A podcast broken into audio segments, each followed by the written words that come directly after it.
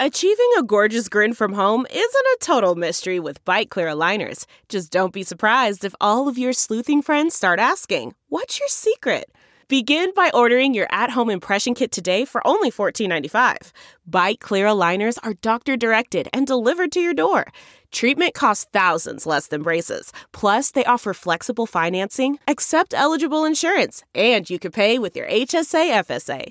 Get 80% off your impression kit when you use code WONDERY at Byte.com. That's B-Y-T-E dot com. Start your confidence journey today with Byte. Thanks for listening to this Institute of Art and Ideas podcast, bringing you philosophy for our times. Here at the IAI, we're committed to taking philosophy out of dusty books and lecture halls and into the heart of public life. If you enjoy this debate and want to carry on the discussion, or watch over a thousand more debates and talks on all the latest issues in philosophy, science, politics, and arts, visit iai.tv. Remember to subscribe and review on iTunes. Are men from Earth and women from Earth? this seems to be the central point of it. On my fridge for many years has been a lovely magnetic postcard, one of my favourite postcards. It's got men and women. And above men, it's got a simple switch on off. And under women, it's got dials, knobs, arrows, little readouts, digital head up displays, and everything. And it does seem to me that women are complicated and men are pretty straightforward.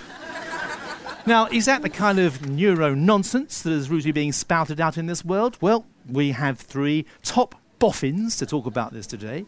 With me is, is Gina Rippon. Now, Gina, you're a professor of neuroimaging at Aston, aren't you? That's so right. now this lady is outspoken in what she describes as neuro trash, neuro bunk, and neuro four-letter word. These are things that really are, I think, something are big problems for us, and certainly for me as a psychiatrist today. And she's spoken outspokenly on that very subject. With me is Professor Simon Baron Cohen, who is no less than a professor of psychology at Cambridge University. He's an expert on autism. He's written many books on the subject. Um, the Essential Difference, I think, is your book that addresses the issue of gender difference. And in the blue corner, we have Helena Cronin. Now, Helena is co director of the Centre for the Philosophy of Natural and Social Sciences. And uh, she's a philosopher by training, but actually, she's not really. She's that rarest of things, a practical philosopher. And her, and her way of being practical is through evolutionary science. She's an unashamed Darwinist. And oh, yeah, we'll be hearing it from Darwinism a little later, I think. Yes. But first of all, Gina, I'd like you to go first. And I'd like you to tell us what you think about this idea. Is there a difference between men and women, and is it all biological? Well, the question I was asked to start with are mental differences based in biology, which really means are men's and women's brains different, and is this what drives the differences between men and women? This is an 18th century question. Wonderful uh, advances in technology in the 21st century, amazing ways of imaging the brain, fantastic ways of, of looking at big data sets, and yet we're still asking 18th century questions and still coming up with 18th century conclusions. I think it's time we moved on. So we got three levels. We're interested in behavior. Men and women behave differently. Well, do they? There's a wonderful paper came out recently with a title I wish I'd thought of, Black and White or Shades of Grey, where somebody re-examined all the so-called psychological sex differences which characterized men and women and found that actually they're not really categories. If you have a single dimension, you'll find that the scores of males and females are pretty equally distributed along that dimension. So we shouldn't be thinking about behavior in terms of categories. And this was like 120 plus psychological characteristics, including, you know, fear of failure and masculinity and femininity, even. The other level we can look at is the kind of cognitive skills, the kind of thing that I look at at Aston, looking at the different kinds of um, processes that we go through in order to understand the world around us. Big understanding, there's differences between males and females, differences, males are very good at spatial tasks, females good at verbal tasks. Again, if you look at the evidence, the differences are tiny. But at least, at least we say, well, we know we're on safe ground when we're talking about biological differences between males and females. XX chromosomes, XY chromosomes. Actually, we should really be moving on from a binary understanding of sex. Even biologically, males and females aren't that different.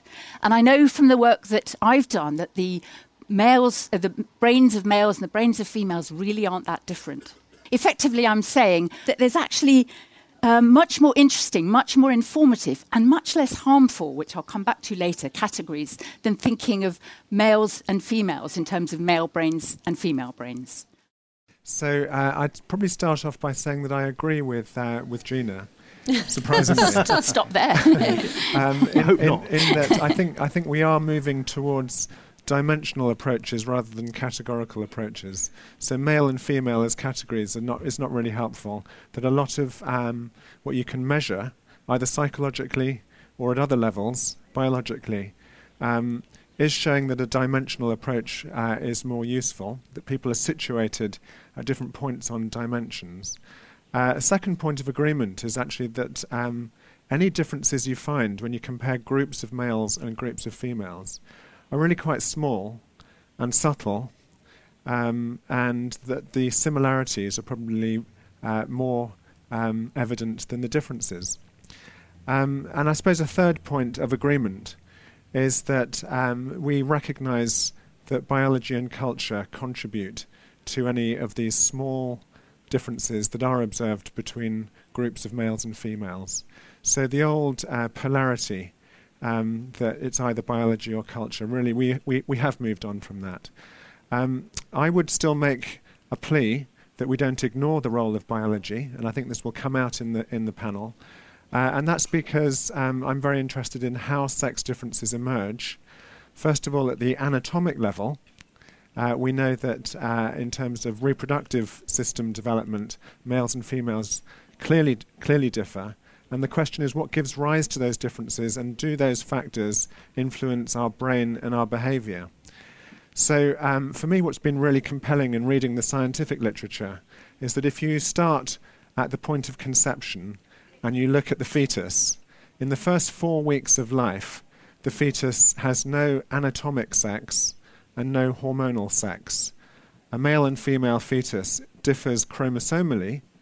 Uh, Gina's already mentioned about XX or XY. Um, but if you just looked at the anatomy of that fetus, you wouldn't see any difference. But the presence of that Y chromosome in males, and in particular a gene on that Y chromosome called SRY, triggers a whole cascade of um, developmental changes, in particular making the gonad, which starts off as what's called bipotential, it could go either way, develop into a testes or an ovary. And cutting a long story short, the presence of the testes produces much more of a hormone called testosterone in males than in females.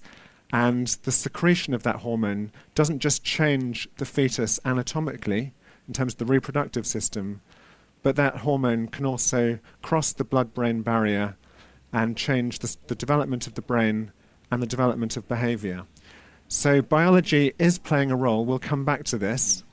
Um, uh, in animal research, um, you can manipulate the amount of that hormone, testosterone, to really show how it changes the development of the structure and functioning of the brain and postnatal behavior. But prenatal hormones, sex hormones like testosterone, and that's converted into estrogen, uh, really do play part of uh, the influence on, on later behavior. Uh, what culture does and socialization does is equally important. So I want to underline that my position is an interactionist, I think very moderate position that culture and biology interact, but we shouldn't lose sight of biology. Thank you. Over evolutionary time, mating has bestowed very different costs and benefits on males and females. And that's the key to understanding all sex differences. They've arisen from different selection pressures on the two sexes. Ultimately, those differences stem from different reproductive strategies. That was the very beginning of it. Sexual reproduction involves dividing your reproductive investment into two you have to compete for mates, and you have to care for offspring. Throughout the living world, males specialize more in competing, and females specialize more in caring. That doesn't mean that's the only things that they do. They specialize more in it. There's always that difference, some difference in the ratio. Consider, for example, the competitiveness. A quick way to think of it is Give a man 50 wives and he can have children galore. Give a woman 50 husbands, no advantage whatsoever. So, disadvantage. So, natural selection has strongly favoured men who competed really strenuously for mates. And all men today are descended from victorious competitors. Thus, compared to women, men have always had far more to win, far more to lose, which makes them vastly more competitive. For example, risk taking, single minded, status seeking, hierarchical, ambitious, opportunistic, entrepreneurial, and so on.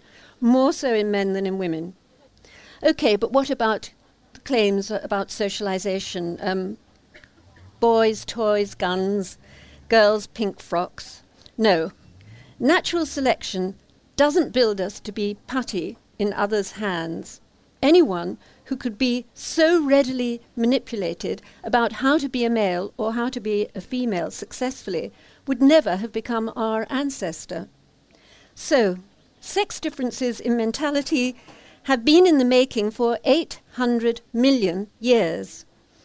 If they don't show up in neuroscience, it's the neuroscience that needs to get real. The debate. Theme 1. Well, let's open up this little can of worms. I mean, if I made Gina come to you, because in many ways, you know, you've said danger to read too much into biology; it's deadly. But you know, there's no. We've heard about morphology and powerful yeah. structure and stuff like that. It seems that you know, I find it very, very hard to believe that biology doesn't dominate the picture. I mean, and there's, you know, our society is hungry for good, decent scientific explanations. You're, you're a professor of neuroimaging yourself. I mean, where, w- there, there must be some crucial part to biology in all this. Well, obviously, as a cognitive neuroscientist, it sounds like we're going to have this. I, I agree with Simon. um, of course, I believe that our behaviour is based in biology, but I would say, as I've been told to be controversial, I think what Helena said it's an 18th century idea. It's not all about reproduction. This is the idea that you know women shouldn't go to university and get degrees because it'll affect their reproductive ability. Remember that we're talking about mental differences. We're talking about Ooh, why mental, there's why there's a huge gender gap. You know, mm. the World Economic Forum produces a, a, global gender gap index each year. No countries have actually closed the, the gap. So we're actually thinking about what it is that means that that, as with these kind of measures, males and females experience the world differently, benefit differently from the world? Is it really just to do with reproduction, or is it to do with a particular attitude, a belief about what men and women can do for themselves, as well as the attitudes of people out there. So I think society is important. I would say that one of the things I think the 21st century has shown is how plastic our yeah. brains are. Yeah our socio-economic status will affect our brain. You explain what you mean by plastic? What I mean by plastic is the way in which the brain. yeah, not, not Barbie, no. the brain can change. Yeah. It used to be thought that, you know, if you went to medical school 30 years ago or something, you'd be taught that you're born with your adult number of brain cells and that's it. And you go through life and your brain gets a bit bigger and life will change it a bit. There's more connections formed. After the age of about 50, unfortunately, you know, brain falls off a cliff, the grey cells start disappearing, etc. But we now know that tiny things can change the brain, much more than, than we thought possible. And we know that the brain can recover from injury, so quite dramatic changes can be reversed. But even quite subtle changes. I was talking to somebody last night saying that our socioeconomic status affects particular character- characteristics in the brain. Well, that might be to do with health, access to education, etc. But also our perceived socioeconomic status. So, where we think we are in the pecking order can also change aspects of our brain. So, when I say plastic and the role of biology, I think biology is certainly, definitely can't not be involved, but I think we're not aware of how much influence is, is brought so, to bear on that. So biology. you're saying then that the world we all go through, male and female, is constantly shaping yes. our brain structure as we go along. Is that what you're saying? Yes. Because I understand, isn't it not right? That we're born with our God's quota of neurons, and then they're pruned within the first ten yeah. years of life. I mean. I mean, yeah. come to you on this, Simon. This, sure. this idea that, that Gina suggested that actually it's biology being battered around all the time by the environment. I mean, yeah. what can neuroscience bring to that? Well, I'm glad you've raised the uh, the word pruning, because um, during early development, uh, the the brain undergoes a lot of pruning. That that we we form many more neurons than we retain in development, and we form many connections between neurons um, that uh, get pruned. And uh, the technical term is apoptosis, but it's uh, also described as selective cell death. Uh, that we're losing um, neurons in early development. And very interestingly, that hormone I mentioned earlier, testosterone, reduces the rate of pruning in neurons in the brain. So, uh, given that the male fetus and the female fetus, which, as you said, are category differences, mm. you've got your Y chromosome or you don't, and you've got your SRY gene or you don't. Those are category differences. Um, that you know you you see uh, as soon as that gene is influencing how much testosterone the fetus produces, which is a dimensional difference, more or less testosterone. That hormone is affecting brain development, the number of connections that you retain. And you can see this uh, neuroanatomically. So if you dissect the brain, you find that, that the male um, uh, has about a third more neurons than the female. So these are just quantitative differences that are the result okay. of biological factors. But they're robust findings, are they? Those are robust Obviously findings. You can't yeah. doubt the existence of the SRY gene, but this, this differential pruning, yeah, this and differential thickness of the corpus callosum, for example, you know, the big highway between the left and the right hemisphere, yeah. is repeatedly different in women, is it yeah. not? No, you're saying it's not. It's not. okay. Let's just try then to drag this biology back into the real world, yeah. out of the petri dish and the bleeping psychology screens, into the world of the boardroom salary. What is the role of neuronal pruning and testosterone and GSRY in the existence of the boardrooms in the glass ceiling for women in executive roles? I mean, how does biology play into that? So, so my, my view is that if we want a society that is equal for the two sexes. That's more of a political issue. But I think that, um, first of all, it's very important to say that the research into sex differences really only tells you about group averages. And Gina made this point right at the beginning.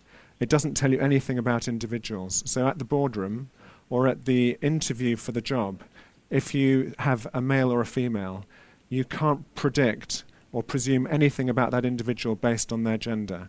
And to do so would be stereotyping and discriminating. So biology has very little to do with the real world, is what you're no, saying? No, because no, campaigns, sorry. Yeah. please, please, Helen, let's Campaigns to get more women on board, the concept of the glass ceiling is all about averages.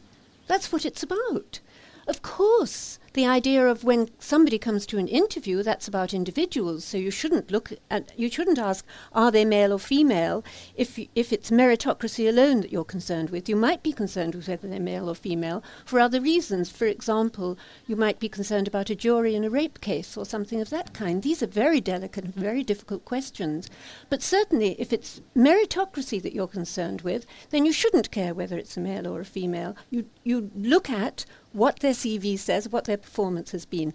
But averages make a huge difference, and unfortunately, they are taken up wrongly in policy because people deny there are sex differences. Because they deny there are sex differences, they assume there's a glass ceiling preventing women from getting to the top and say it must be discrimination. No, it's not discrimination. If you look at the real research on this, and if you look at the data, it's very clear that men and women have somewhat slightly different life priorities. There's, they're fairly slight differences, com- particularly compared to some species, particularly of mammals, in which the males are hugely different, both literally and figuratively, from the females. We're not terribly different in lots of ways, but these life priorities make enough difference to get more men in the boardrooms, more men to the top, and for women to take jobs that are paid differently and to do it more often part time, to stay at a lower level willingly,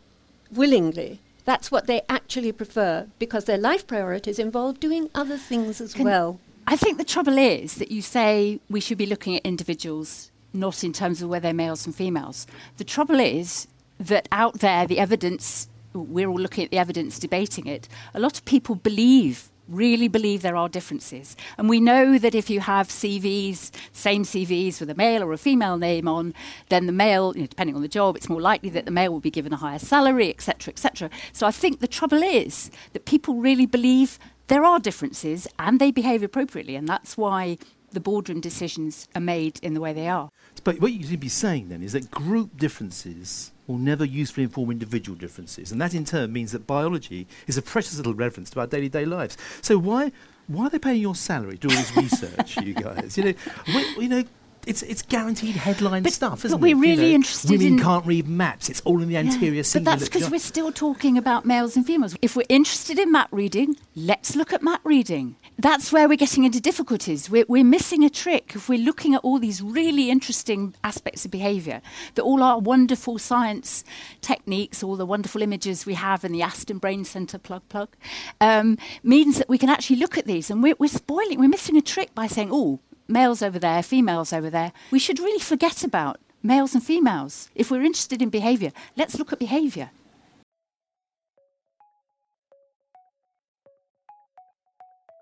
Do you want to hear more from the world's leading thinkers? If the answer to that question is yes, subscribe to iai.tv for unlimited access to thousands of debates, talks, articles, academy courses, and live events. Are you bored of the surface level news, politics, sports, and entertainment coverage on your newsfeed? Go deeper. Get the philosophy behind the news and get the latest big ideas from the world's leading thinkers on subjects at the core of the human condition, life, the universe, and everything in between. It's free for the first month, and there's no commitment to pay, so subscribe now to understand the world beyond the surface level. What do you say to So, that? um, um, well, I, to the question, does it does it matter, and um, why is it important? Why are they paying our salaries? Yeah, You um, know, what so, relevance is so it? I'll give you two examples where I think it matters. So I work in the field of autism. Um, so it's a neurodevelopmental condition um, where people develop disabilities. And very interestingly, those children and adults who struggle to socialize and communicate, um, the majority of them are male. And one of the reasons that took me into the field of sex differences and gender differences was to try to understand why certain uh, clinics see far more boys than girls. Autism is one good example. A second example is language disabilities. Children who are late to talk. Someone mentioned prisons. So, uh, again, important areas of our society where we see very significant differences in the sex ratio of who ends up in those clinics or in those prisons. And the other example I was going to give was uh, it's already been mentioned about universities. What do you study at university? And when you look at the applications into subjects like mathematics, engineering, uh, computer science, physics, you see far more males applying for those subjects and being given offers to study those subjects than females. If you look at sciences like medicine, psychology, veterinary science, you see the opposite profile far more female applicants and more offers uh, going to females. So, to me, this is telling us that there are some interesting differences when you look at big data, large data sets across, for example, UK universities or uh, US universities, that the two sexes are equal in terms of scientific aptitude, but they're choosing to study very different sorts of things. So, this may well reflect um, the, uh, I think, what Helena called the values, different values that um, we have uh, uh, been life, shaped life by. priorities. Life Yes. priorities w- that we've been shaped Mm. by Oh. for millions of years. Yes. But but I think maths is a really nice example because Yeah. that's an example of what we call stereotype threat, where girls from a very early age believe themselves, and teachers who are teaching them also believe that girls don't do maths, can't do maths, find maths hard. And so it's that that informs their choices later on. And interestingly, in terms of the question about biology, we've now with neuroimaging, and wasn't my study, but somebody's paying somebody's salary to do this, shown that stereotype threat can also change the brain. So that if you're given a maths problem and it's framed in different ways, your brain will process that information differently. So it's a really nice example of yes, it's biology, but it's biology which is being moulded from a very early age by what's going on. Theme 2. So, Eleanor, I mean, these things have been shaped down the corridors of time, evolutionarily speaking. Yes. Am I not right in understanding that this dimorphism, this tremendous difference between male and female body shape, is relatively recent? I mean, Paleolithic graves and very early graves show women as pretty meat and beefy because of the very tough life they had physically. Um, when we've d- domesticated ourselves into human beings Mm. um, from ancestral differences, Which is what, we 10,000 have years? No, no prob- I would say longer. Probably over two million years is more reasonable time. Um, certainly, we've changed. We've changed, and one thing is we've become less dimorphic in some ways than than our ancestors, and in some ways. But let me just talk about this point about similarities and differences. It's pointless to ask: Are men and women more alike or more different from one another? There's an infinite number of ways in which any two things can be alike or different from one another. The only sensible way to ask it is where, given our evolutionary understanding, which is what created male and female and created those differences, where would you expect to find differences? And that's the only sensible way to ask it. So, you would expect to find differences in competitiveness. You would expect to find differences in interest in people in living things.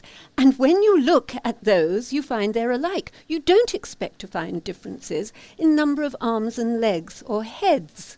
Jean is very keen that um, we shouldn't talk about sex differences out in the open um, because people get it all wrong and start exaggerating and so on.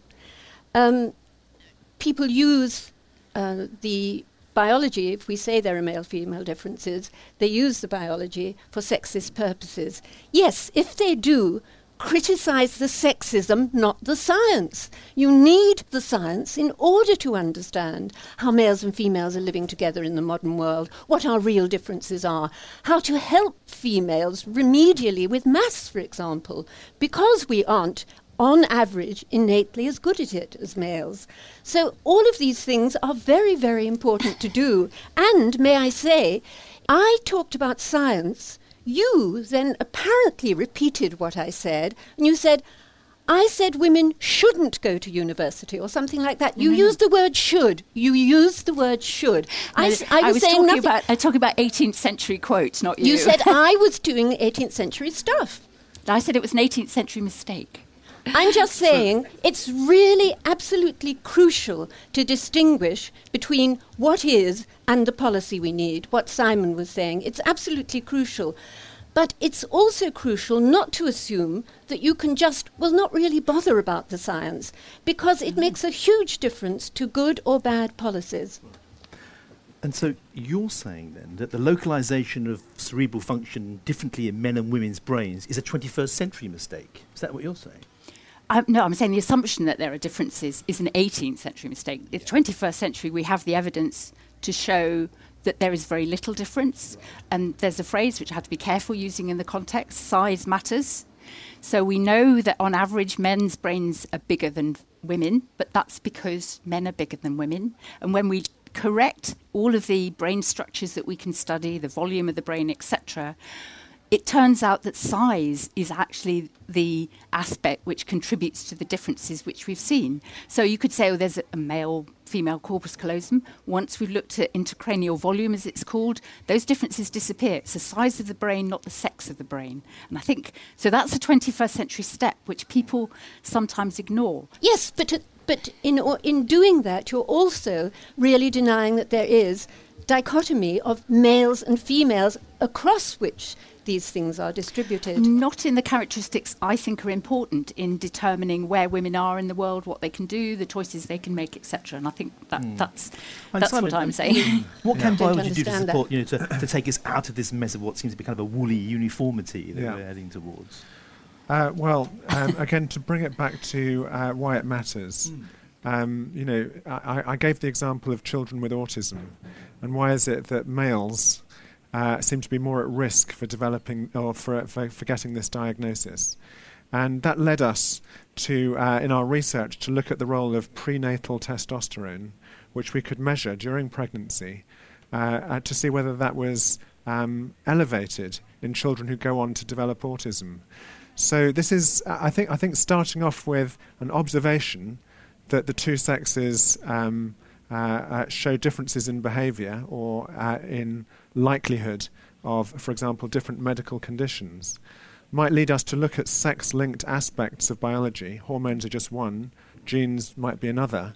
Uh, so that we can begin to understand mechanisms that give rise to the behavior. It's not to say that environment, postnatal learning, plasticity isn't just as important, but some of those very early biological factors might be might be helping us understand why the two sexes um, experience risk differently.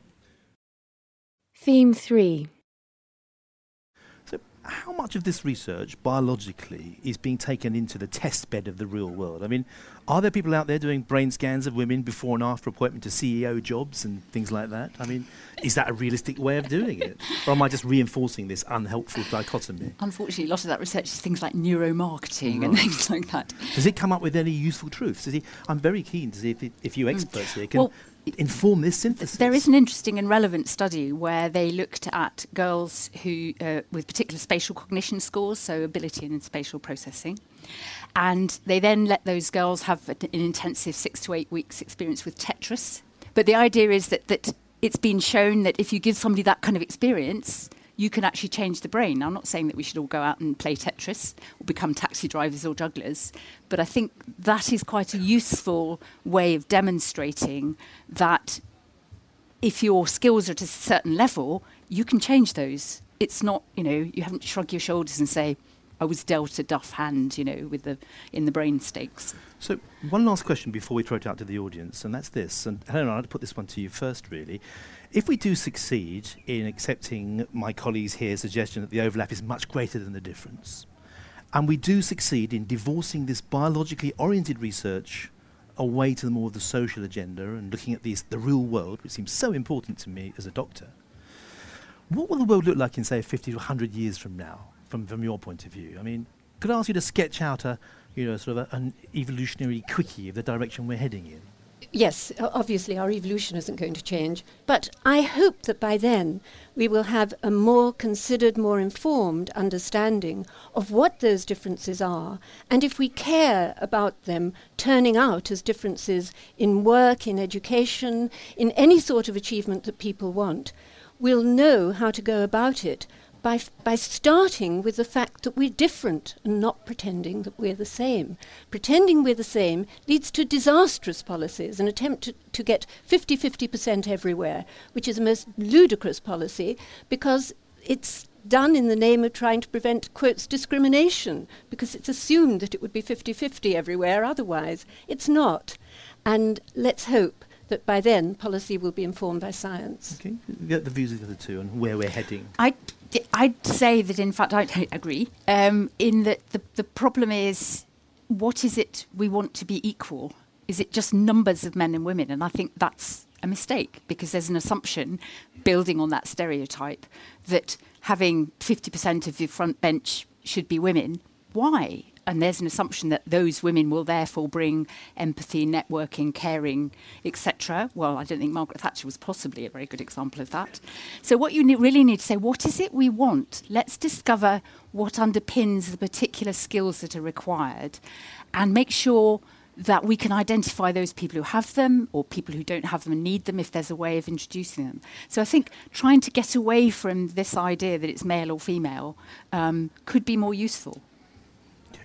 Simon, last word. Uh, la- last comment is that obviously, what um, as we go forward into the next 50 years, we're not going to be playing with people's hormones or genes, but we w- we could be playing with, for example, methods of teaching mm. and other kinds of intervention. Yeah. Yes. So, uh, so if we want, for example. Um, more girls to be feeling confident in mathematics. There's lots of things we can do mm. in terms of classroom techniques. So biology is useful. Yes. At last. Thank you for listening to this Institute of Art and Ideas podcast. If you enjoyed this debate and want to carry on the discussion, visit iai.tv. Remember to subscribe and review on iTunes. Look around. You can find cars like these on AutoTrader, like that car riding your tail. Or if you're tailgating right now, all those cars doubling as kitchens and living rooms are on AutoTrader too. Are you working out and listening to this ad at the same time? Well, multitasking pro, cars like the ones in the gym parking lot are for sale on AutoTrader. New cars, used cars, electric cars, maybe even flying cars. Okay, no flying cars, but as soon as they get invented, they'll be on AutoTrader. Just you wait. AutoTrader.